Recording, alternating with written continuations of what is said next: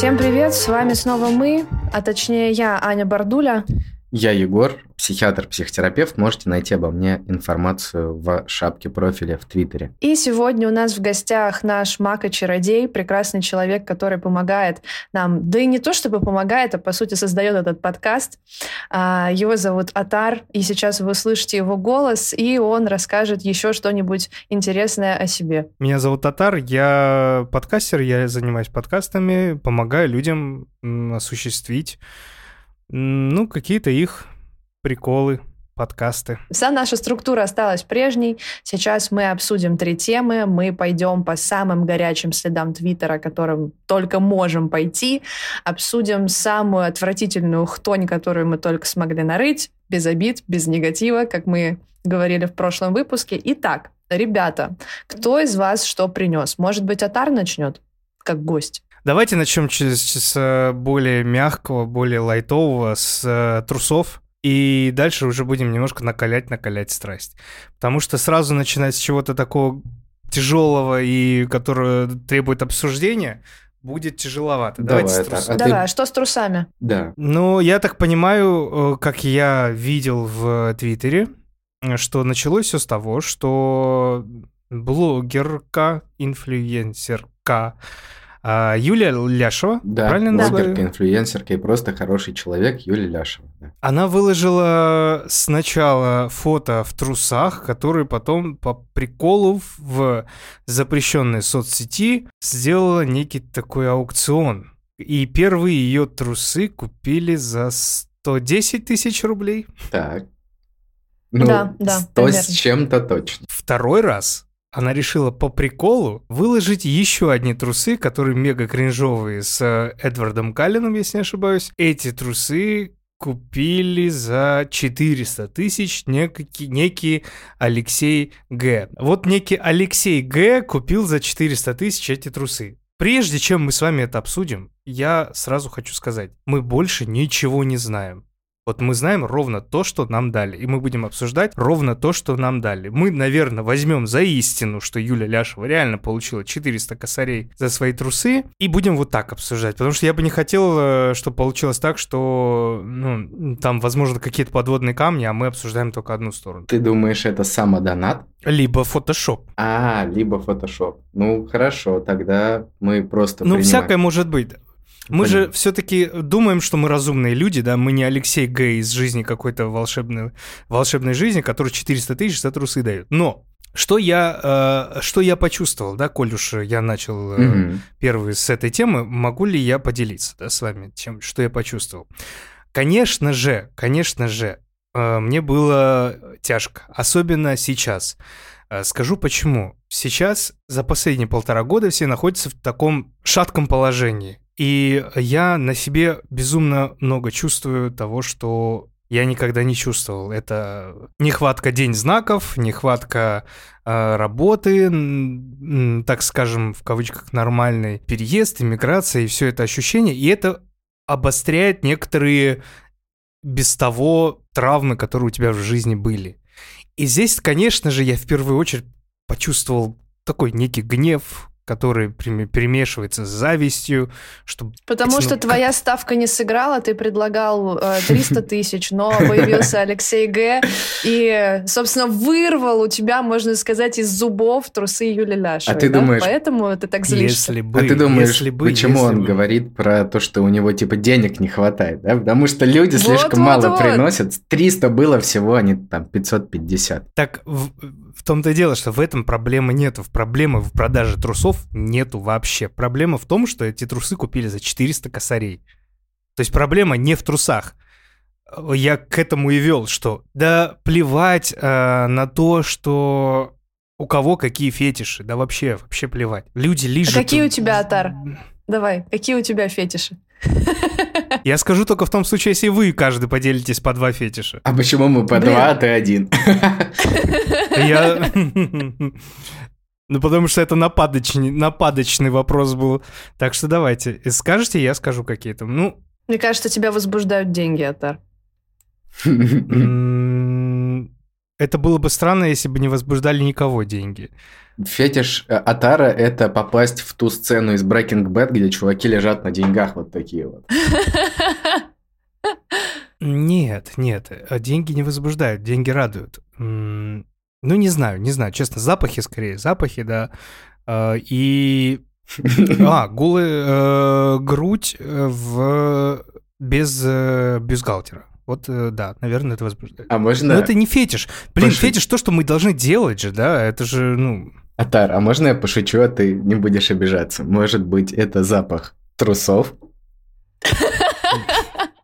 Не, не, не, не. Это, это как раз-таки тот фетиш, наверное, у которого, который у Алексея Г, а, но нет. Слушай, не знаю. Ну вот из таких, что могу сказать, наверное, да, вот э, мне нравится запах э, тела девушки. Ну, мы тогда обещали тоже что-то сказать, правильно? Да, да, давайте. Иначе я все это вырежу, потому что я-то монтажер. Ну, э, если я должна сказать, то у меня фетиш на улыбку на красивую. Прям вообще, я сразу таю. Эм, и так, подожди, мне... если вы мне не разрешили посудомойку вставить, а сами на улыбку, серьезно? Я тоже считаю, что это не считается, Атар. Не-не-не. Это нерелевантно. А что, хорошо. А какой, а какой должен быть критерий? Подождите, ну давайте, что должно То, быть? что тебя возбуждает. Улыбка не может возбуждать. Ну ладно, я не могу говорить не может, но улыбка не входит ни в один разряд фетишей. А, хорошо, тогда прикосновение. Нет, давай Базару вот нет. так. Давай тогда вот так, смотри. Я думаю, что улыбка может быть фетишем, но тогда, допустим, можешь ли ты представить человека, который с тобой занимается сексом, который весь процесс улыбается? Пеннивайз? Привет, Джорджи. Хорошо, если вам не нравится улыбка как фетиш, тогда это прикосновение и грязные разговоры. С последней, кстати, новостью, про которую ты да, улыбка считается. Я считаю, что улыбка считается, потому что это типа ин инсайдик. Но с э, разговорами, да, тоже, кстати, тоже может... Э, это может возбуждать, но это у меня пока не в разряде фетиша, вот. Потому что не каждый грязный разговор подходит под э, под фетиш. Потому что иногда бывает такое, у меня было такое на самом деле, когда я э, встречался с девушкой, которая после а, некого количества выпитого алкоголя начинала в э, постели очень э, грязно разговаривать. И это мне вообще не нравилось. Это был антистояк, короче, вот антистояк. То есть ты такой думаешь, сейчас будет что-то такое прикольное, а э, тут очень тонкая грань, когда не перейти в ну вот, грязные словечки, чтобы они не перешли в грязный монолог, в грязную пьесу и в грязное повествование чего-то там. Это очень тяжело, и поэтому пока это не фетиш, да. Егор? Я все это время думал, какой у меня фетиш, и что вообще можно отнести к слову фетиш. Но я бы сказал так, то что э, мне меня возбуждает все, что связано с доминированием, но при этом это доминирование должно быть не как там госпожа, вот это вот все, а какое-то легкое доминирование. Типа где-то там наручники, где-то руки связать, где-то скотч. Где-то скотч? А ты не знаешь, что есть BDSM скотч, который э, крепится А-а-а, сам к себе? Не знал, не знал, честно. Вот Тогда... теперь будешь знать. Такая вот тема. Хорошо, неожиданно, честно, неожиданно. Я думал, у тебя что-то такое. Да вы тут начали со своими улыбка, что-то там запах, а я решил сказать такое что-то более откровенное. Хорошо, класс. Давайте вернемся к трусам. А, да, пожалуйста. Короче, да, я разозлился, да, я побесился, но потом я так подумал, да вообще плевать. А, на, на такое говнище люди деньги огромные скидывают. На такое такую херню, что да, трусы, ну да, для кого-то это фетиш, и это я считаю нормально. Ну, Согласен. А мне кажется, что Юлия Ляшева вообще молодец. Я бы тоже с удовольствием бы продавал свои трусы за сколько... Ну, вот давайте честно, если бы у вас купили трусы за 400 тысяч, вы бы их продали бы или нет? Я бы вот с удовольствием, я бы несколько сразу продал за 400 тысяч. Я бы в Россию вернулся, ему в руки отдал этому Алексею Г, взял 400 тысяч и обратно в Грузию улетел. Вас базару нет, я не боюсь. 400 тысяч рублей.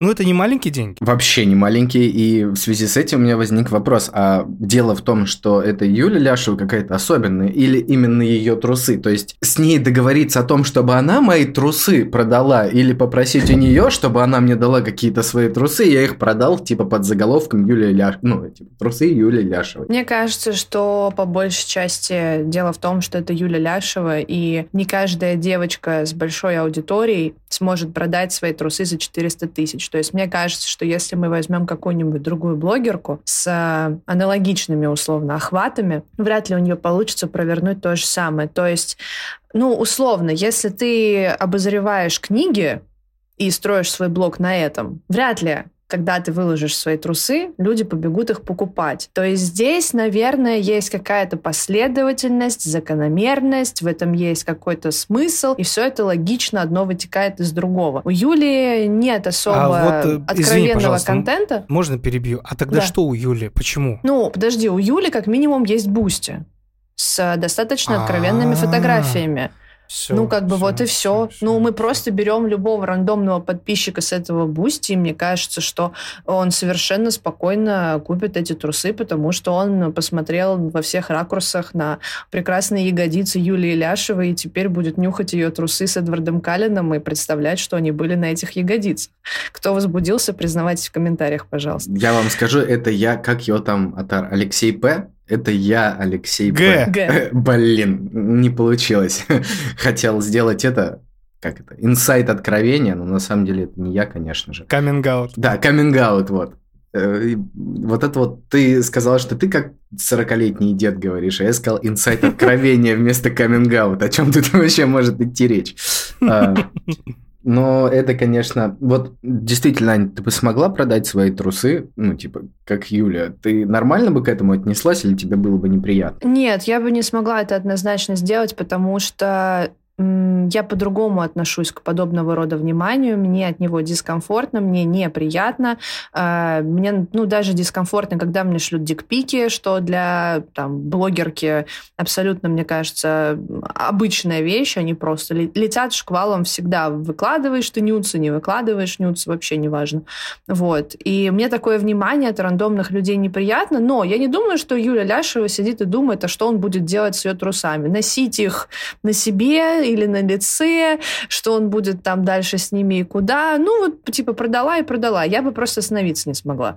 Я бы реально сидела, думала, что он с этими трусами там вытворяет, и как бы мне было бы неприятно. Плюс я не говорю, что такой способ заработка это плохо, но это не мой просто способ заработка. Я за все то время, что у меня был Твиттер, э, номер карты выкладывала несколько раз. Один раз, по-моему, на свой день рождения, а может быть, пару раз на свой день рождения, и еще пару раз в качестве шутки все. То есть, ну, мне как-то не хочется ни донаты собирать, ни продавать что-то, что не является там либо моей интеллектуальной деятельностью, либо там рукоделием каким-то. Поэтому много аргументов против, почему я не смогла бы это сделать. Надеюсь, я обосновала, почему нет. А, мне кажется, мы немножко сместили центр внимания. Мы же сейчас обсуждали в основном трусы воз, ну, продала. Коль уж вы подкаст про Твиттер, давайте обсудим другую часть этого вопроса. Ведь э, все было в том, что это Батхерт взорвало всех, что вот сука, как она могла.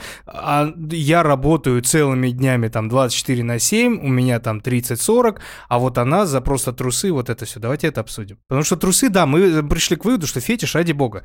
Есть я все больше и больше отхожу от того, как э, ужасное слово, контент-мейкер, да, у которого есть тоже свой подкаст, у которого есть Boosty под подкаст. И когда первые подписчики платные приходили, я такой, блин, они потратили свои деньги, а мне надо что-то делать, чтобы их, то есть не, не обломать. А сейчас я такой думаю, есть очень много людей, которые реально готовы на это все давать. И нам это показывают все эти стримеры, которые уже там более 10 лет могут за донат там 300, 400 тысяч, и 700 тысяч было, и все такое. Поэтому, ради бога, есть человек, у которого фетиш на трусы, он же сложился с человеком, который, который нрав... которому нравится Юля Ляшева, который, наверное, подписан на ее Boosty, и такой, о, сложился пазл, почему бы не купить? Ради бога. Но вопрос-то всех взорвало от того, что вот сука. Люди завидуют, это нормальное свойство для людей, как бы, мне кажется, очевидно и понятно, почему люди так отреагировали.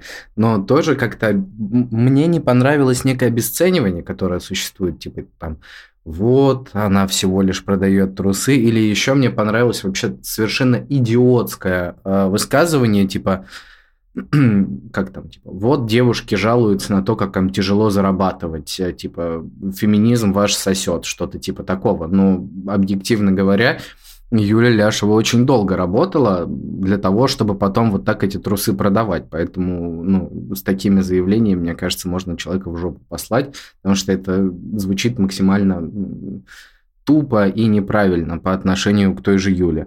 А тем людям, которые говорят, тут я работаю, вкалываю, а она просто продала свои трусы, ну, она это придумала, она это реализовала. Придумайте свои какие-то трусы, которые можете продать, и сделайте точно так же. В чем дело? Ну, значит, вы просто не можете придумать точно такого же. У вас же не покупают трусы за 400 тысяч, поэтому просто Юля большая молодец. Я просто объясню, почему. Почему такой бадхерт? Потому что блогерство практически никогда не воспринимается как работа. И то, что у Юли есть аудитория, по большей части считается людьми чем-то произошедшим стихийно, совершенно случайно, и рядом с этой завистью, как правило, кроется еще размышление о том, что да ничего она не делала, и вообще эти люди пришли как-то рандомно, просто вот, э, ну, короче, обесценивание. То, о чем Егор уже сказал. А, несмотря на это, если ты действительно хочешь э, добиться какого-то прироста аудитории, как человек, который этим занимался целенаправленно, я могу сказать, что мало просто светить мордашкой, ты должен плюс-минус понимать, какой контент ждет от тебя твои подписчики, когда у тебя аудитория начинает расти. Если у Юли получилось набрать такое количество подписчиков, значит, она хорошо это понимает. Значит, она создает определенный контент, который людям нужен. И когда ты это людям рассказываешь, они говорят, ну да, конечно, вот свою жопу это вообще не ебать контент. Но на самом деле, по-хорошему, даже снимать там целый свой день в сторис, как ты куда ты идешь, что ты делаешь, что ты рассказываешь, это правда сложно. Это выматывает, и особенно если ты человек, например, не очень публичный или только начинаешь вести какую-то блогерскую деятельность, это отнимает очень много времени и ресурса. Плюс параллельно ты постоянно сталкиваешься с хейтом, так или иначе. И у всего этого есть определенная цена. Поэтому, когда люди говорят, что вот, она продала трусы, а я тут вкалываю, эти люди не представляют, что за этим кроется, и сколько людей ей, например, могут каждый день писать какое-нибудь дерьмо. Еще важно сказать про выгорание, да, то есть ты упоминала, почему блогерам быть непросто, еще блогеры сталкиваются с выгоранием, потому что постоянно вот этот вот генерить контент, это очень сложно. И там продажа трусов, это выкладывание фоток, надо тоже постараться сфотографировать себя, я не знаю, купить трусы с Эдвардом Калином. Вы попробуйте их найти и придумать. Я вот думаю, почему это не трусы со Шреком, конечно. Я думаю, тогда бы и 500 стоило, но это все непросто. Это все непросто, ребят. Поэтому я прекра... присоединяюсь к Ане и прекрасно понимаю, насколько это может быть сложно. Я с вами согласен, но одновременно с этим я уже вижу, что нам пишут. Что мы сказали, что аудитория, которая подхертит, обесценивает ее труд, как человека, который работает и генерит контент, они нам скажут, а вы обесцениваете нас, потому что говорите, что это такая сложная работа, нам скажут, это вполне, кстати, будет даже контраргумент, что нет. да, мы тоже обесцениваем. Нет, нет, нет, Татар, я тебе могу объяснить, в чем разница. Дело в том, что они сказали, что вот она занимается, условно говоря, херней, а мы такого про других людей не говорили. И это уже будет какое-то, ну, есть такая когнитивная ошибка, как чтение мыслей. То есть они за нас додумают, что мы предполагали вот такую мысль. Но пока ты этого не сказал, меня даже в голове такого не было. Любая работа, в принципе, она того стоит оно есть в головах у всех, потому что заведомо все сразу думают, что что-то плохое скажут. Поэтому мы скажем, что мы не обесцениваем другой труд. Еще хотел добавить, что вот эта вот тема с продажей трусов, это же не что-то новое. Просто у нас это сделал непосредственно Юля в России первый раз. Но вспомните, люди продавали, блин, пуки единорога. Просто пуки в пакетах продавали. Там и По-моему, и Геозали этим занималась, и какие-то другие крупные там музыканты, блогеры и так далее. Все этим занимались, поэтому это не что-то новое, а вызвало это Бадхерт просто потому, что первый раз вот зрители, так скажем, российская аудитория с этим столкнулись. Поэтому Юля молодец, очень классно адаптировала. Мы сегодня прям Юля очень... Я, наверное, больше всех хвалю Юлю за то, что она продала трусы. Смотри, еще тут э, социальный контекст работает. Мы, если бы мы были в азиатском рынке, да никто бы даже сейчас вообще не обсуждал это. 400 тысяч, да херня, э, полтора ляма. Пожалуйста мы обсуждаем это в контексте русскоговорящего Твиттера, а в России сами знаете, какие люди. Я не в том плане, что люди хорошие или плохие, а в том плане, что очень большая страна, в котором сильно выражено социальное расслоение что сильно есть сильно богатые и сильно бедные. Средних сожалению, очень мало. Поэтому люди быстро на это реагируют. Если бы, я говорю, мы были бы даже на западном рынке, ну, на западном плюс-минус там, может быть, бы чуть-чуть лояльнее было, но на азиатском, да ради бога, господи, я очень мало заплатил Алексей Г. Давайте объявление Алексею Г сделаем или Александру Г. Если тебе что-то нужно купить еще, и ты вдруг слушаешь наш подкаст, то ты там объявись как-нибудь, напиши, мы готовы тоже что-нибудь за 400 тысяч продать. Аня, может быть, и нет, ну, мы вроде с Атаром, как сказали, то, что трусы мы точно готовы продать, поэтому пиши, звони. Да, с дырками, могу с дырками, могу без. Могу даже новые со Шреком купить и тебе отправить, как скажешь. Я готов э, создать подкаст Алексею Г, так и назвать Алексей Г, а.к.а. трусы, за всего лишь 100 тысяч рублей. Демпингуешь, Атар, ай-яй-яй. Ну что мне делать? Я не резала ее эти трусы. Ее мужские трусы. Стоп, стоп, стоп. Ее мужские трусы. Она что, носит мужские трусы? Кстати, как вас зовут? Ну и что, перейдем к какой-нибудь другой теме, на которую да, уже особо не другой посмеяться. Бадхёрд. Так, ну вот смотрите, я помню вот такую историю. Я думаю, что это точно надо обсудить, потому что и сегодня, и вчера ее все обсуждают. А именно Слава и его не знаю, текущая или уже бывшая жена веб-комиссаренко, которая очень сильно прославилась своей историей свадьбы. А именно для тех, кто, возможно, не видел, хотя я думаю, что видели все. Слава Комиссаренко недавно женился на девушке. И оказалось так, то, что она, как правильно сказать, занималась вебкамом. Так, я думаю, будет правильно. Занималась вебкамом. И проблема в том, что что она об этом ему не сказала. И даже когда он ее спросил напрямую, она это не ответила. А узнал он это все после свадьбы, после того, как ему в, коп- в комментариях начали писать как плохой. И под гнетом всех этих комментариев он написал пост, в котором сказал что-то типа «Ребята, извините, был неправ, вы вот мне глаза открыли, а я не знал, очень расстроен, нет злости, ничего, только грусть. А вот сейчас его, опять же, текущая или уже бывшая жена – удалила все свадебные фотографии, насколько я знаю. И, кстати, если у кого-то там возникнет э, триггер на веб-комиссаренко, то это она сама пошутила, ну, то есть э, эта девушка, поэтому я думаю, что мы вполне легитимно можем это использовать. Вот такая вот история. Что думаете? Или я какой-нибудь тейк должен сказать? Давайте тогда я, давайте тогда я добавлю еще. И дело в том, опять же, как Атар в предыдущей новости сказал, мы больше смотрим на реакцию Твиттера на все это, и люди там поделились на два лагеря. Первые говорят, что э, это small dick energy от славы, и то, что нельзя было так поступать, нужно было все это впитать, посмеяться на камеру, сказать ха-ха-ха, вот вы лохи там дрочили на нее, а я могу э, там сексом с ней трахаться. Что-то типа такого. А другая часть ауди- аудитории говорит, что ну, правильно он все сделал, потому что что это она скрывает от него все свои потаенные истории, от этого, от, так какие-то хорошие отношения не построить. Я даже видел какое-то пересечение с предыдущей темой, которую мы уже обсуждали в подкасте, да, с ДНК-тестом, да, да, да, да, да. где парень сказал, получается, что когда парни просят ДНК-тест, они, значит, не доверяют девушкам и так делать неправильно. А когда, ну, оказывается, что девушка работала в вебкаме, она это не говорит, то это парень мудак, то, что он пытается обо всем этом узнать. То есть вот какая-то такая история.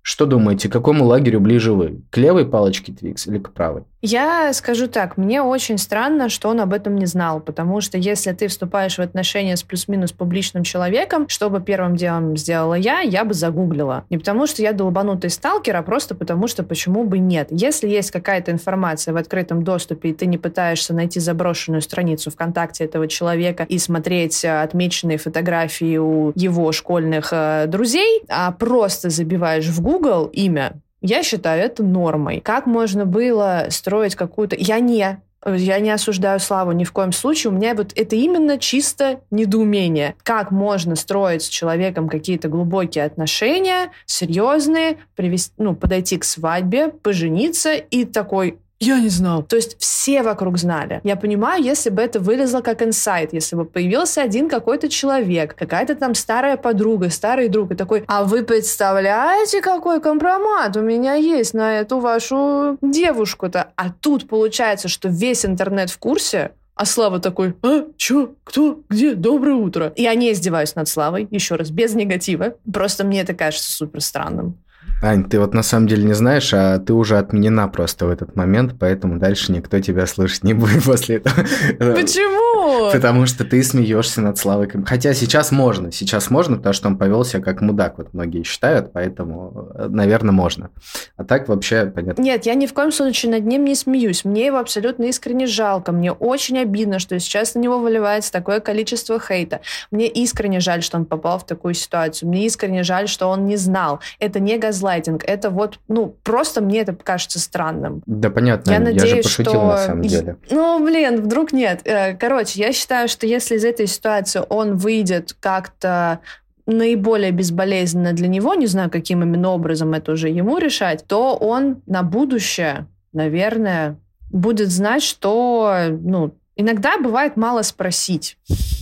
Иногда какую-то информацию, правда, стоит хотя бы попробовать найти самому. Я не знаю, но это, наверное, тараканы Давай устроим говорят, с тобой дебаты. Давай с тобой устроим дебаты, потому что я, я думаю, что я бы мог попасть в такую ситуацию, как Слава Комиссаренко, потому что, как по мне, это вопрос больше доверия. И я бы точно не стал ничего гуглить, потому что мне просто это даже в голову бы не пришло. Сейчас я расскажу об этом подробнее, но я хотел еще пошутить немножечко по поводу того, что вот ты хочешь, чтобы Слава Комиссаренко вышел из этой ситуации ситуации на коне, так скажем, а мне кажется, он в любом случае выйдет из нее под конем уже, как бы он не хотел выбраться из этой ситуации. Какая-то такая, по-моему, уже очень много негативной реакции на свою сторону вызвал своим постом. Многие посчитали, что это Small Dick Energy, и отчасти это действительно так и есть. А вы видели еще одну версию, что, возможно, это просто пиар-ход, и он таким образом дополнительно привлекает к себе внимание, и на самом деле он это все знал, и это просто срежиссировано для того, чтобы сейчас... Не, не, не.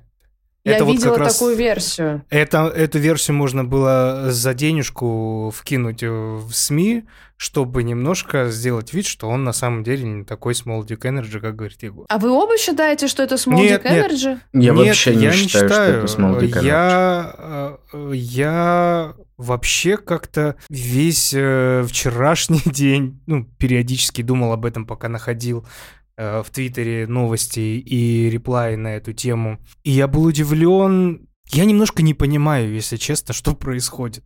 Ну, то есть, я бы ему, если уж мы, я могу сказать, что я могу в вину ему внести только то, что он об этом написал. Все, то есть для меня только вот это странно, что он взял и об этом написал.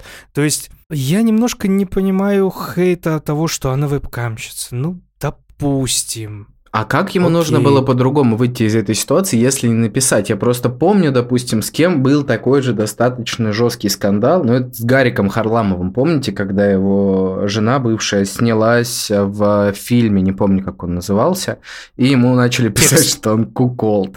Вот. И тогда же он ничего не ответил особо, но люди же все равно продолжали его травить, и даже после развода начали говорить, что вот, это все из-за этого фильма и все такое.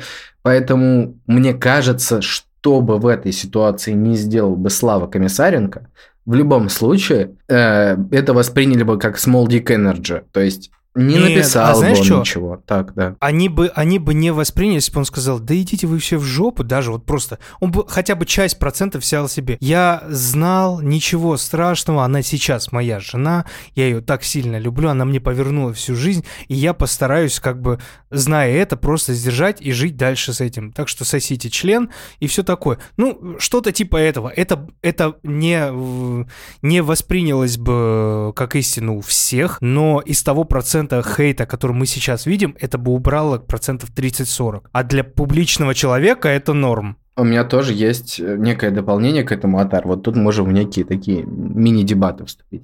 Дело в том, что я человек достаточно, так сказать, принципиально радикальный, и для меня вопрос доверия всегда стоит очень, а, ну, как сказать, всегда стоит на повестке дня. Я людям либо доверяю, либо я с ними не общаюсь. Вот так вот.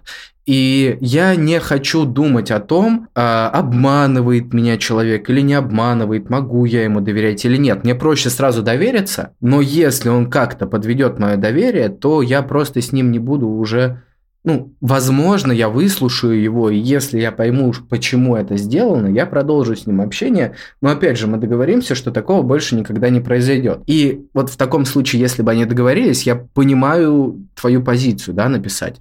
Но если он для себя принял такое радикальное решение, что, ну, она мне не сказала, и когда я ее даже в открытую об этом спросил, она тоже в этом не призналась. Смысл мне с ней продолжать сейчас отношения, и если я напишу о том, что ха-ха-ха, сосите песосы, там, я с ней остаюсь, а вы просто дрочите, а через месяц бы он с ней расстался, то, ну, по-моему, это было бы еще больше кринж. Понимаешь, в чем дело? Мы говорим о, о разных тейках. Я говорю же о тейке о том, что это хейт.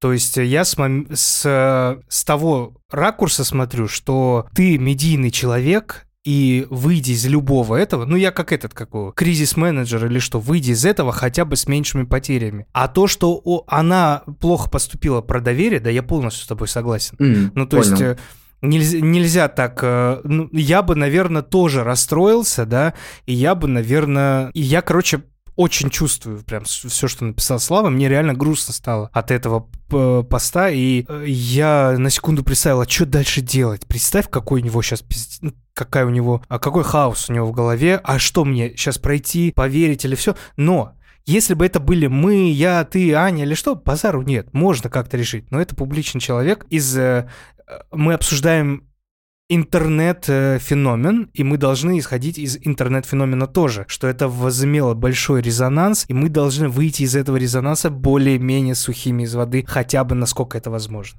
Так Так, не- я не полностью тебя понимаю. поддерживаю.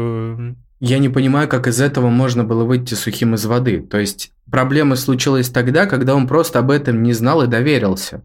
Потому что если, как ты говоришь, он скажет ха-ха-ха, там, ну, условно говоря, Не, он может сказать, это наши личные проблемы, мы сами их решим. Через месяц развестись и сказать, мы решили, что доверие это очень важно. И, к сожалению, э, я попал на то, что не получилось. Поэтому будьте, ребята, в будущем аккуратны и, и доверие ставьте превыше всего. И Да. это было бы, ну, Ты думаешь, его бы не захейтили? нет, его бы не захейтили. А чем его текущий... Потому что это Слава Комиссаренко. Если бы это был Гарик Бульдог Харламов, он, да, он куколд. Какой бы, как бы куда ни денься, он в любом случае куколд. Он прям вот куколдизм, он король куколдов, который существует в, в куколдном мире. То есть, ну, на планете куколдизмов он станет, первое место займет. Поэтому, ну, как бы Главным все. куколдом. А, а тут нет, Слава Комиссаренко всегда славился своим хорошим э, образом, неподкупным. Плюс, давайте не забывать, да, у нас очень такая сейчас радикально-либеральная вот эта повестка везде. Он на стороне либералов, либерали бы его, либералы бы его обсосали, обз- облизали, сказали, да все хорошо, ничего, Слава, держись, мы за тебя, ты же белорус тем более. Поэтому, как бы, я, извините, ну, я вот с этой стороны, почему-то со стороны медиа больше смотрю. Со стороны э, доверия, да я все, я полностью вас поддерживаю, да, я с вами согласен, что это, это тяж- тяжело. Знаешь, что я тебе скажу, Атар? Можно я, Егор, вступлю? А, на правах блогера, хоть и маленького, я по размерам своим несравнима с Славой Комиссаренко, но когда мы обсуждаем публичного человека и говорим, что надо было сделать вот так, потому что он должен выйти сухим из воды, мы говорим про риск-менеджмент и так далее, мы забываем, что он абсолютно такой же обычный человек, как мы. Он подвержен стрессу. Сейчас он, скорее всего, в извините, другого слова у меня нет. Он не знает, скорее всего, что делать, он не знает, как на это реагировать. Ему больно, плохо, грустно, и он выдал ту реакцию, которая его психика смогла выдать. Все. Да, у него да, не было правильно. времени, у него не было времени это обдумать. Поэтому, когда мы говорим про какой-то риск-менеджмент, это скорее утопия, нежели что-то, что Да. можно сделать в реальной жизни, потому что ты обычный человек, но тебя отличает от остальных обычных людей то, что к тебе приковано огромное количество внимания, взглядов и так далее. И ты просто как сапер по минному полю ходишь и пытаешься просто предугадать, а что твой следующий шаг за собой повлечет. И когда ты в таком большом стрессе, скорее всего, в сапера играть просто невозможно. Мгм. Мне это Тут напомнило... Да, но... э, Да, да, извини, говори. Мне это напомнило почему-то сейчас вот Аня начала говорить, и я прям начал вьетнамские флешбеки ловить с Бритни Спирс. А, знаете вот эту вот историю, когда Да, конечно. ну, за ней буквально ходили, не давали продохнуть и прочая история. То есть человеку просто буквально мешали жить. И чья это проблема? Людей, которые подписались на блогера или на какую-то медийную личность, или медийной личности на то, что, его подписа- на то, что на него подписались. По-моему, ну, у человека не должны отнимать право оставаться человеком и совершать ошибки. Принципе, если говорить э, объективно, то он ничего плохого в своем посте не сказал. Ну там вот даже если сильно приматываться, ну ни одного плохого слова даже вот про девушку нет. Другое дело, вот я понимаю отчасти людей, которые говорят, ну надо было подумать, у тебя же такая большая аудитория, сейчас будет хейт в ее сторону, но если она не позаботилась о себе, в том числе, если ей было тяжело сказать об этом Славе, то почему он должен вывести и всю эту ситуацию, и ее вранье, и еще вспомнить, что он публичный человек, и такой, ну ладно, сделаю так, как всем лучше. Не кажется ли вам, что он, у него да, жопа треснет? Мне кажется... Вот я считаю, что нет, потому что еще она же пошутила про веб-комиссаренко. И то есть э, мне очень непонятно, что она чувствует по поводу всей этой ситуации, как она на нее смотрит, потому что я считаю такую шутку неуместной. Если ты действительно утаила от человека такой факт, который сейчас просто может разрушить ваш брак и все предыдущие отношения, очень странно так шутить в публичном поле, а потом еще и удалять все ваши совместные фотографии. То есть люди считают, что он должен был за нее заступиться, а для меня она ведет себя так, что, может, и не надо за нее заступаться. Почему вдруг? А, Я, позвольте, э, войду еще раз э, и прокомментирую нек- некий тейк, тейк, который был до этого от Ани, про то, что это обычный человек, это все. Я прекрасно понимаю, что да, это обычный человек, но мы тут сталкиваемся с дихотомией того, что тогда вообще ничего не надо обсуждать. Коль уж э, мы э, контент, который тоже ге- генерит контент, мы имеем право взять и, и обсудить это. Закрыть глаза на то, что это человек. И Юля Ляшева тоже человек. Алексей Г. тоже человек. Тоже, ну, мы при этом... э, Виталя пишет код, тоже человек, который оказался, оказывается, даже не очень неплохой человек. Поэтому Виталий здесь нем- немножко... Да, здесь немножко в другую сторону уходим, поэтому мы обсуждаем хейт, мы не обсуждаем даже правильно сделал Виталий... Ой, господи, Виталий. Как его зовут? Слава Комиссаренко. Тут просто то, что опасно стало блин, вообще как-то э, с кем-то что-то встречаться, как-то это... Вам не кажется, что это сейчас даст еще новый boost того, что люди вообще перестанут говорить о том, как они м, строят отношения или что? И последнее, что я вставлю вкину как конспирологическую теорию не про Бритни Спирс, хотя про нее достаточно веселые конспирологические теории, про то, что это... Вам не кажется, что это началось после того, как э, Петров женился? Что именно это началось? Когда Петров Все женился, когда Петров женился, пошел большой пульс поискать, кто его девушка, новая жена вот эта. И если не ошибаюсь, я видел 2-3 таких небольших доказательств, что она была тоже из эскортниц. Но не, не, не тоже, она была из эскортниц. Вот это новая его 22-летняя девушка. это дало пульс, что вот как раз через некоторое время и Слава женился, они такие, о, давай ее посмотрим. И тут оказалось, что ее легче найти, потому что, а вот же она, вот мы смотрим, мы видим, она такая-то сякая. Вот, кстати, тоже момент, который мы еще не обсудили касаемо этой всей истории. Вот по, многие почему-то восприняли это как он там обвинил ее за то, что она вебкамщица. Да, на нет, самом деле нет. нет. Вообще нет. Он просто вот. как, извини, перебил, он просто как, возвращаясь к Аниному тейку, он просто как живой человек рассказал, рассказал о своих эмоциях. Все.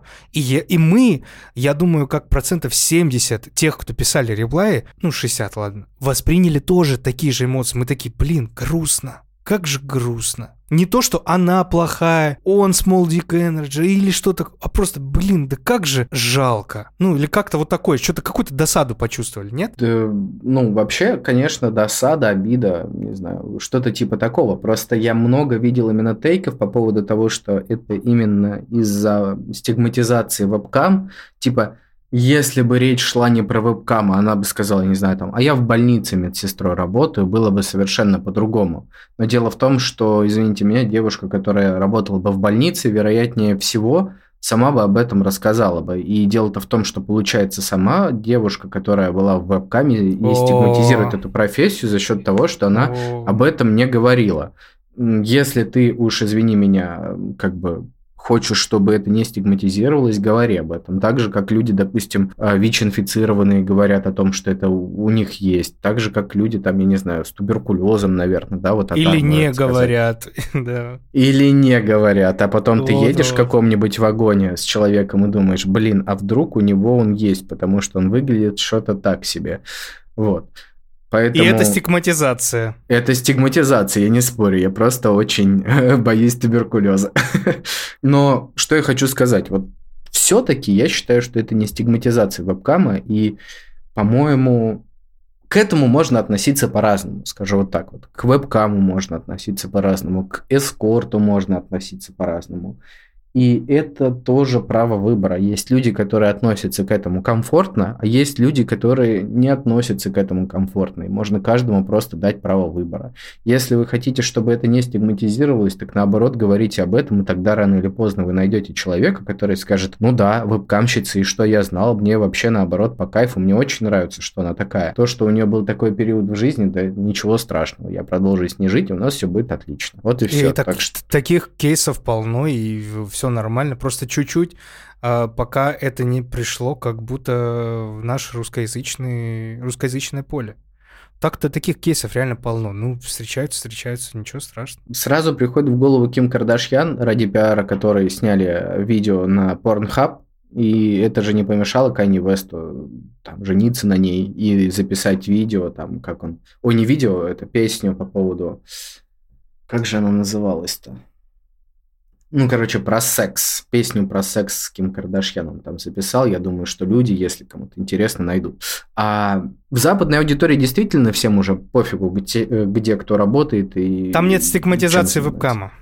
Да, там нет стигматизации вебкама. Если вы хотите, чтобы так было, рассказывайте об этом. Я думаю, что эту тему мы обсосали уже со всех сторон. Э, Славе спокойствие, девушке спокойствие. Надеюсь, из этой ситуации все выйдут хорошем ментальном состоянии и может быть, даже как-то помирятся и найдут какой-то компромисс. А вот мы видим, что публичность иногда очень сильно мешает людям, и в данном случае это так и было. Ну, давайте перейдем к следующей новости.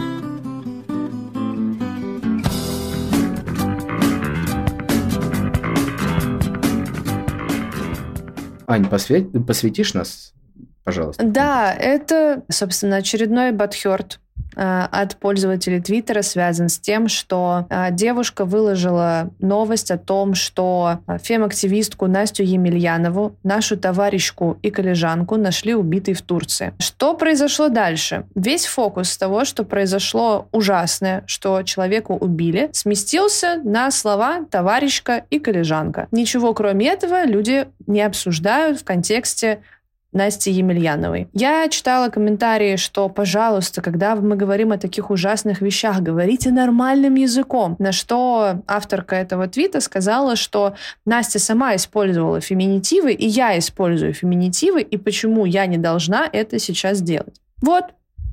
Что вы думаете, как вам, товарищка и коллежанка, если такие слова в вашем активном вокабуляре? Если нет, то почему? Я думаю, что девочка крутая, которая это написала. Почему? Мне кажется, то разъяснение, которое ты дала по поводу того, почему она так сделала, очень отлично тут э, подходит. Мне, опять же, хочется сразу поговорить про личные границы, да, что это такое. И я обычно говорю вот так. Личные границы – это мера дозволенности человека, то есть что он может делать. И вот мои личные границы заканчиваются там, где начинаются личные границы другого другого человека. Соответственно, если девушка хочет, чтобы я употреблял феминитивы по отношению к ней, я буду употреблять феминитивы по отношению к ней. Если ей так проще и приятней, то почему нет? Точно так же, как с именем. Хочет человек, чтобы его не звали по имени, а звали как-то по-другому. Да бог с ним. Вам-то какая разница, как вы этого человека называете? Точно так же и тут. Если хочет человек, чтобы вы принимали, применяли феминитивы, то, ну, Почему нет? Я только за. Мне кажется, что это, наоборот, очень крутое явление. Атар. Я согласен с Егором. Про личные границы прям да. Мне кажется, посыл того, что написано было, оно как будто бы не несло, я не говорю за истину, как будто оно не несло что-то про личные границы. Оно как будто здесь несло просто то, как человек привык разговаривать. Настолько сильно въелись в ее жизнь феминитивы, что она всегда использует их, что она для себя привычно написала то же самое. И, наверное, все. Для нее было удобно так, да. Мы можем либо согласиться, либо подхертить. Вот, и у меня вопрос. Я как человек, который тоже не скажу, что в восторге от феминитивов, но если это какая-то личная встреча, личное общение или какая-то запись или что, я не хочу, чтобы это было, как Егор сказал, чтобы я нарушал какие-то личные границы человека. И если человеку приятно так, я э, в зависимости от того, насколько мне человек приятен и насколько я его уважаю, я буду так и говорить. Ему, ему ей, они, оно приятно, что э, вот и, и их так называют, ради бога. А, а дальше идет вопрос уже мой. Готов я с этим мириться? Готов я продолжать с этим обще... Э, это общение? Тут уже мое личное. Если я, для меня, допустим, это неприемлемо или неприятно или тяжело, я скажу, слушай, извини, но вот мне как будто неприятно, давай либо мы находим компромисс, либо тогда, извини, э, ну, если это новый какой-то человек, мы там не построим там, дальнейшие разговоры и не найдем общего консенсуса. То есть, чтобы это было в ответ тоже ко мне тоже, понимаете? Потому что весь этот батхерт про вообще, про инфинитивы, э, и это все, это про одностороннее как будто. Вы, мы должны принимать, э, э, вы должны принимать нас. Но вы тоже поймите, что не так легко взять и переключить весь э, патриархальный мир, который был до этого 20 тысяч лет, э, строился вот раз и это. Вы тоже нас поймите и тоже к нам относитесь с уважением к людям, которые Допустим, У меня есть что дополнить тут, почему это не совсем так работает, Атар. Ну, просто дело в том, что... Сейчас попытаюсь сформулировать. Дело в том, что почти на каждое слово, в которое употребляется в контексте женского рода, э, есть аналог мужского рода, а не на каждое слово мужского э, рода есть женский аналог. Это первый момент. А второй, ну, если девушкам так приятней, и это речь про то, как они хотят себя называть то, опять же, какая, собственно, разница? Да, переучиваться нужно, ну, то есть переучиваться сложно, но люди же это делают не из-за лени, из-за какой-то, не из-за того, что им тяжело э, перестроиться и так далее. То есть тут речь скорее не про уступки какие-то, да, которые, которые не позволяют э, не, патриархальному нет, обществу. Ты не, вы не поняли меня, нет, так. вы радикально восприняли мою мысль. Я к тому, что если я вдруг не назову э, инфлюенсерку инфлюенсеркой, она меня сразу, ах ты, сука, конченая мразь. Нет, подожди, дай мне тоже как-то с этим смириться. Я у- учусь, я, я пытаюсь. То есть это не про то, что... Я почему э, говорю, что э, дайте возможность мне, как человеку, который к этому не привык, тоже к этому привыкнуть. Потому что если я так не скажу, я в блок-листе. Я в блок-листе, я не рукопожатный, меня в эту компанию не зовут и все такое. Вот Аня машет головой, а я был в таких компаниях которые... Я вот, просто э... ни разу не сталкивался реально с таким. То есть, ну, разные действительно девушки есть, которые там, назовем так, феми... феминистки, да, но дело в том, что Я действительно общаюсь с большим количеством девушек, поддерживающих данное направление или движение, даже ради... с радикальными феминистками, если ты относишься к ним подобающим образом и общаешься с ними а, ну, действительно на каком-то интересе, а не сопротивляясь их идеям, то они отвечают тебе тем же. То есть ты можешь им написать, там, напи- написал ты ей автор, она тебе скажет то, что ты там говна поешь, правильно авторка, ты скажешь, ну извини меня, пожалуйста, я не знала, что тебя так правильно э, называть. Перед тобой, скорее всего, извиняться не, скажут. Вот, вот это, это уже какая-то. Говна поешь. С, с я должен говна есть. Скажи, извини, мне это... Э, можешь меня называть авторкой в дальнейшем, пожалуйста, чтобы это... Без говна поешь, понимаешь? Да, а вот понимаю. говна поешь, это как раз то, что я и говорю, это радикализм. Да, понимаю. И дело в том, что... Дело в том, что люди бывают разные. Смотри, э, допустим, представь себе... Блин, вот сейчас меня точно отменят. Представь себе собачку, которую постоянно били, наказывали и так далее, а потом ее выгнали на улицу, да, и она живет теперь там. И подходит человек, который ей несет какой-то там хлеб, короче, еду несет ей, и какая реакция у нее будет на этого человека? Она будет скалиться, возможно, она будет лаять, она будет как-то реагировать. И это говорит о том, что человек уже выучен. Так, может быть, девушка отвеч... может ответить там говна поешь или что-то типа такого, потому что она предположила, что ты будешь дальше ей говорить, это не говорит о ней как не о токсичном человеке, возможно, но это говорит о том, что она просто привыкла, и если с ней вступить в взаимодействие, то это приведет к какому-то хорошему итогу. И поэтому, ну, люди имеют право на агрессию точно так же, как ты. Просто если два человека будут друг другу отвечать агрессией, это ничем не закончится. Поэтому можно как-то это, ну, конфликт быть. Да, мы приходим к тому, что надо найти общий консенсус общее что-то, что вот, да, и она может агрессировать, я могу сагрессировать. Люди разные бывают, да, давайте а вернемся к предыдущему тейку. Мы все люди, да, которые могут по-разному. Уж извините, что если я сразу там не вошел в положение, я не видел, где так было написано. В Америке как? Везде пишут там, как ко мне обращаться с самого начала. Э, ни один подкаст не начинается с того, привет, как тебя зовут. Привет, кто ты, как тебя произносить. И начинается целая тирада из трех-четырех строчек, которая говорит, как мне произносить. Хорошо, делайте тогда так. Тогда я с самого начала не буду нарываться на э, какой-то хейт. Про собаку согласен. И у меня есть какие-то такие же привычки. И у меня есть такие же привычки. Понимаю. Поэтому нужно просто двигаться к решению конфликтов. Вот я, я говорю, думаю... что находите общее, просто двигайтесь к Да, прими тот факт, что есть мудаки, полно мудаков с этой стороны, полно мудаков с этой стороны. Ну, просто стараться ну, сделать так и продвигать, пропагандировать, несмотря на то, что коннотация у этого слова достаточно плохой, пропагандировать здоровое вот это все. Что мы меняемся, мир меняется, появляются новые слова. Я не могу вообще как-то быть против или за. Я уже смирился с тем, что да, мир меняется, и мы должны принимать это все, потому что мы люди, люди, которые, существа, которые постоянно меняются и принимают принимают что-то новое. Хорошо, ну не, не, не ну, ну вы поняли, ну радикализм да. это плохо. Нам надо этот выпуск называть «Два деда обсуждают феминизм». А, Аня точно что-то очень сильно хотела сказать, а мы с тобой тут уже прям как с бутылкой водки, условно говоря, разгорячились. Э, Давай. Да, если есть бы, такое. если бы. У меня два замечания.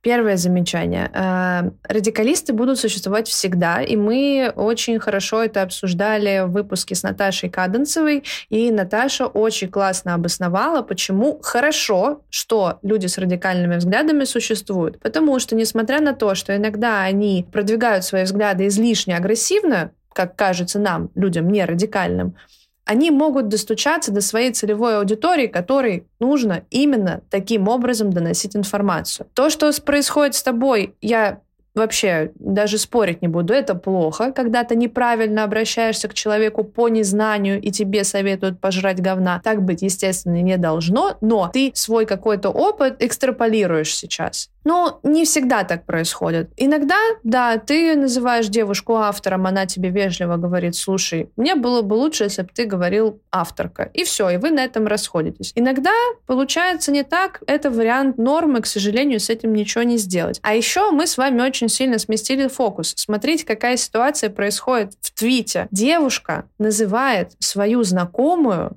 так, как она привыкла. То есть, и это нормально, но приходят люди и говорят ей, не надо так ее называть. И люди это разносят, и люди это осуждают и обсуждают, и пытаются ей рассказать, как она должна называть свою еще и умершую, к тому же знакомую. Зачем? А, условно, она же могла ее хоть громозекой называть, она имеет на это полное право. Какая как разница? угодно, как это угодно ее знакомая подруга, пожалуйста.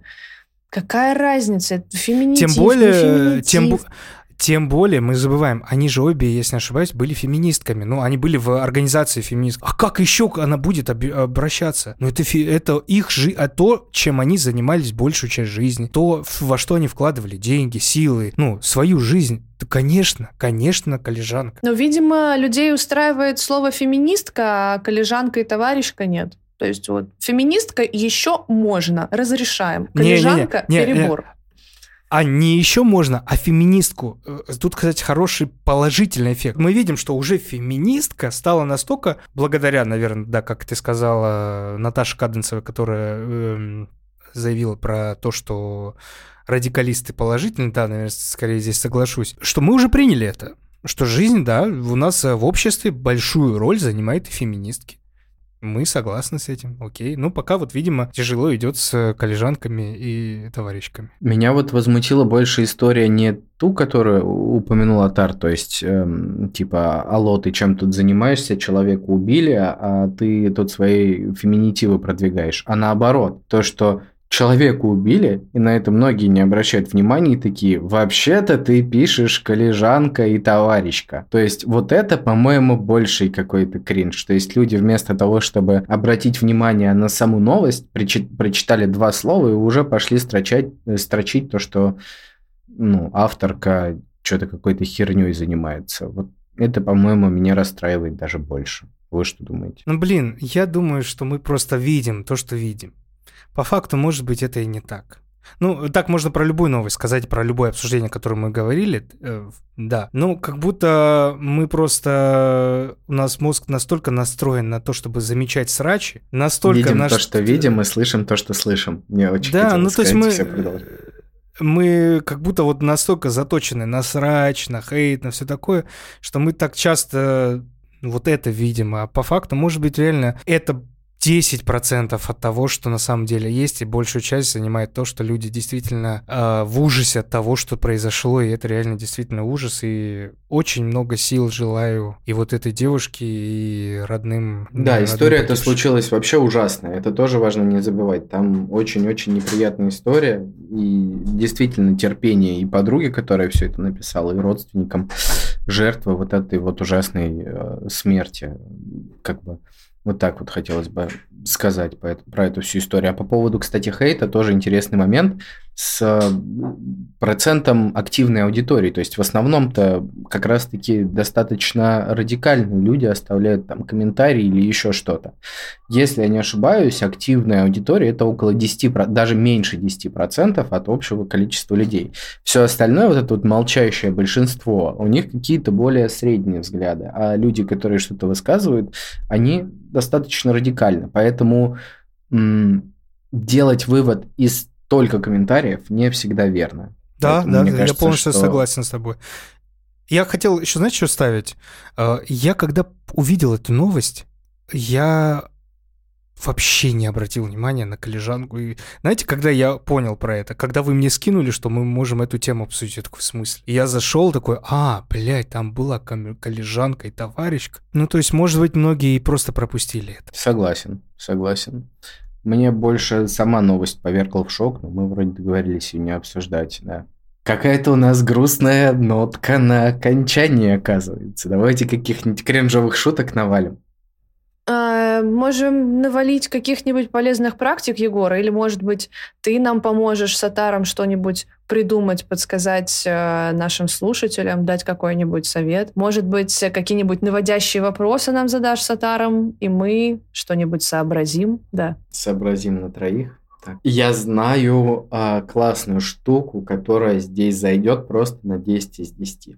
Возвращаемся к теме со Славой Комиссаренко и просто гуглим в интернете такую штуку, как контракт отношений. Что это такое, как это работает, как это устроено. То есть люди перед тем, как вступить в отношения, э, в отношения обсуждают, что каждому важно, э, каких правил придерживается тот или иной человек, важно или не важно ему доверие, насколько важно быть открытым, к чему он стремится и так далее. Многие, вступая в отношения, ну, как бы нравится им человек, и они такие, ну, закрою глаза, какой бы он ни был, э, я просто с ним буду, пока там плохо не станет, а плохо становится, потому что вы не обсуждаете, к чему вы вместе идете. Поэтому перед тем, как отношения перетекли в стадию серьезных, пожалуйста, обсуждайте, к чему вы идете, к чему вы стремитесь, и одинаково ли вы смотрите вообще на отношения. Это важно, и это очень сильно помогает во многих ситуациях. Вот какая-то такая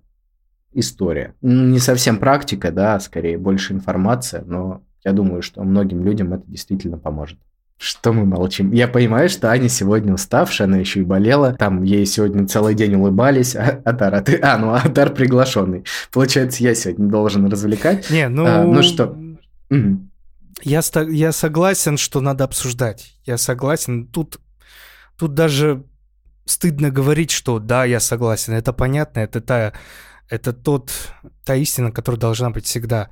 Я, наверное, только не, э, немножко тяжело еще принимаю тот факт, что действительно мы как будто, кажется, кажется, как будто стремимся к тому, что мы реально будем там за записывать контрактные отношения именно на бумаге пока я это не могу принять, потому что для меня еще отношения это что-то сердечное, то, что идет от сердца и от то, что называется, наверное, да, вот э, любовью или чего-то такого, именно воздушное, такое красивое, милое. Пока тяжело это принять, но как будто реально к этому идет, что перед тем, как э, заключать какие-то серьезные отношения или брак, появится какой-то некий а, Excel-табличка, что ли, со всеми вот этими...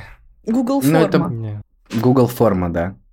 А, начните с чего-то, так скажем, не совсем простого, но не очень сложного. Начните с темы секса и просто обсуждайте, кому что больше нравится, как и, и так далее. Потому что вот вы можете заметить, что даже сегодня, когда там тема про какой-то фетиш зашла, практически у всех возникло легкое, но сопротивление. Я думаю, вы согласитесь со мной. Не легкое, но сопротивление. Я, мне кажется, народ уже принял то, как раз вот что, про что мы и говорим на протяжении, наверное, этих трех тем, что мир меняется, да, и вот это все, э, все новое, немножко дикое, но все равно оно новое, и ее, его надо принимать, если ты не радикал, консерватор что тема секса мы спокойно говорим перед началом отношений или что, что вот мне нравится то-то, то-то, то-то. Если тебе не нравится, сори, тогда мы не будем, потому что для меня это важно. Все. Отлично. И а, не знаю, в завершении можно как-нибудь пошутить, наверное, по поводу того, что если Аня вам написала, что у вас красивая улыбка, то это что-то да значит, ребята. Вы можете смело отправлять ей дикпики в директ. А вот это лучше вырезать от Последняя часть. Нет, нет, нет, нет, смотрите. Егор прав. Если я написала вам, что у вас красивая улыбка, отправляйте мне все свои дикпики в директ, а я перешлю их Егору. Давайте, давайте Подожди, подожди, давайте придумаем новое. Вот у Ани молодец э, за то, что она придумала не нюц четверг, а докпиковую пятницу. Это очень мило, красиво, классно. Но давайте придумаем, э, вот есть дик-пики, а так как у Ани фетиш на улыбку, давайте сделаем смайл-пики, и пусть Аня пришлют вместо дик-пиков очень много смайл-пиков с их улыбками. И мы немножко возбудим этим Аню, немножко насильно, но сделаем мир ярче. Это очень крутая идея, Тар. Мне прям понравилось. Так что присылайте Ане смолпики и всем... Смолпики? Нет, смолпики не надо. Это мой, это мой этот, как его, я уже на что-то отвлекся. Мне друг написал в Дискорд, и я, короче, это, на это отвлекся. Короче, присылайте смайл-пики, смайл-пики, и будем, наверное, на этом заканчивать. Всем хорошего дня, вечера, не знаю, утра. И пока-пока получается. Спасибо, что остаетесь с нами. Спасибо, что приходите, э, дослушиваете до конца. Спасибо, если вы послушали первый выпуск. Э, послушайте остальные. Всех любим. Целуем в носик. Пока-пока. И Пока, то, что пока. э, ребята не делают, хотя я обычно это говорю, ребята, ставьте, пожалуйста, звездочки в Apple подкастах этому подкасту, ставьте сердечки на Яндекс Музыке, это очень сильно продвигает э, подкаст. И спасибо большое ребятам, что они меня пригласили. Мы Тебе очень рады, спасибо, что Аташ, ты пришел. пришел.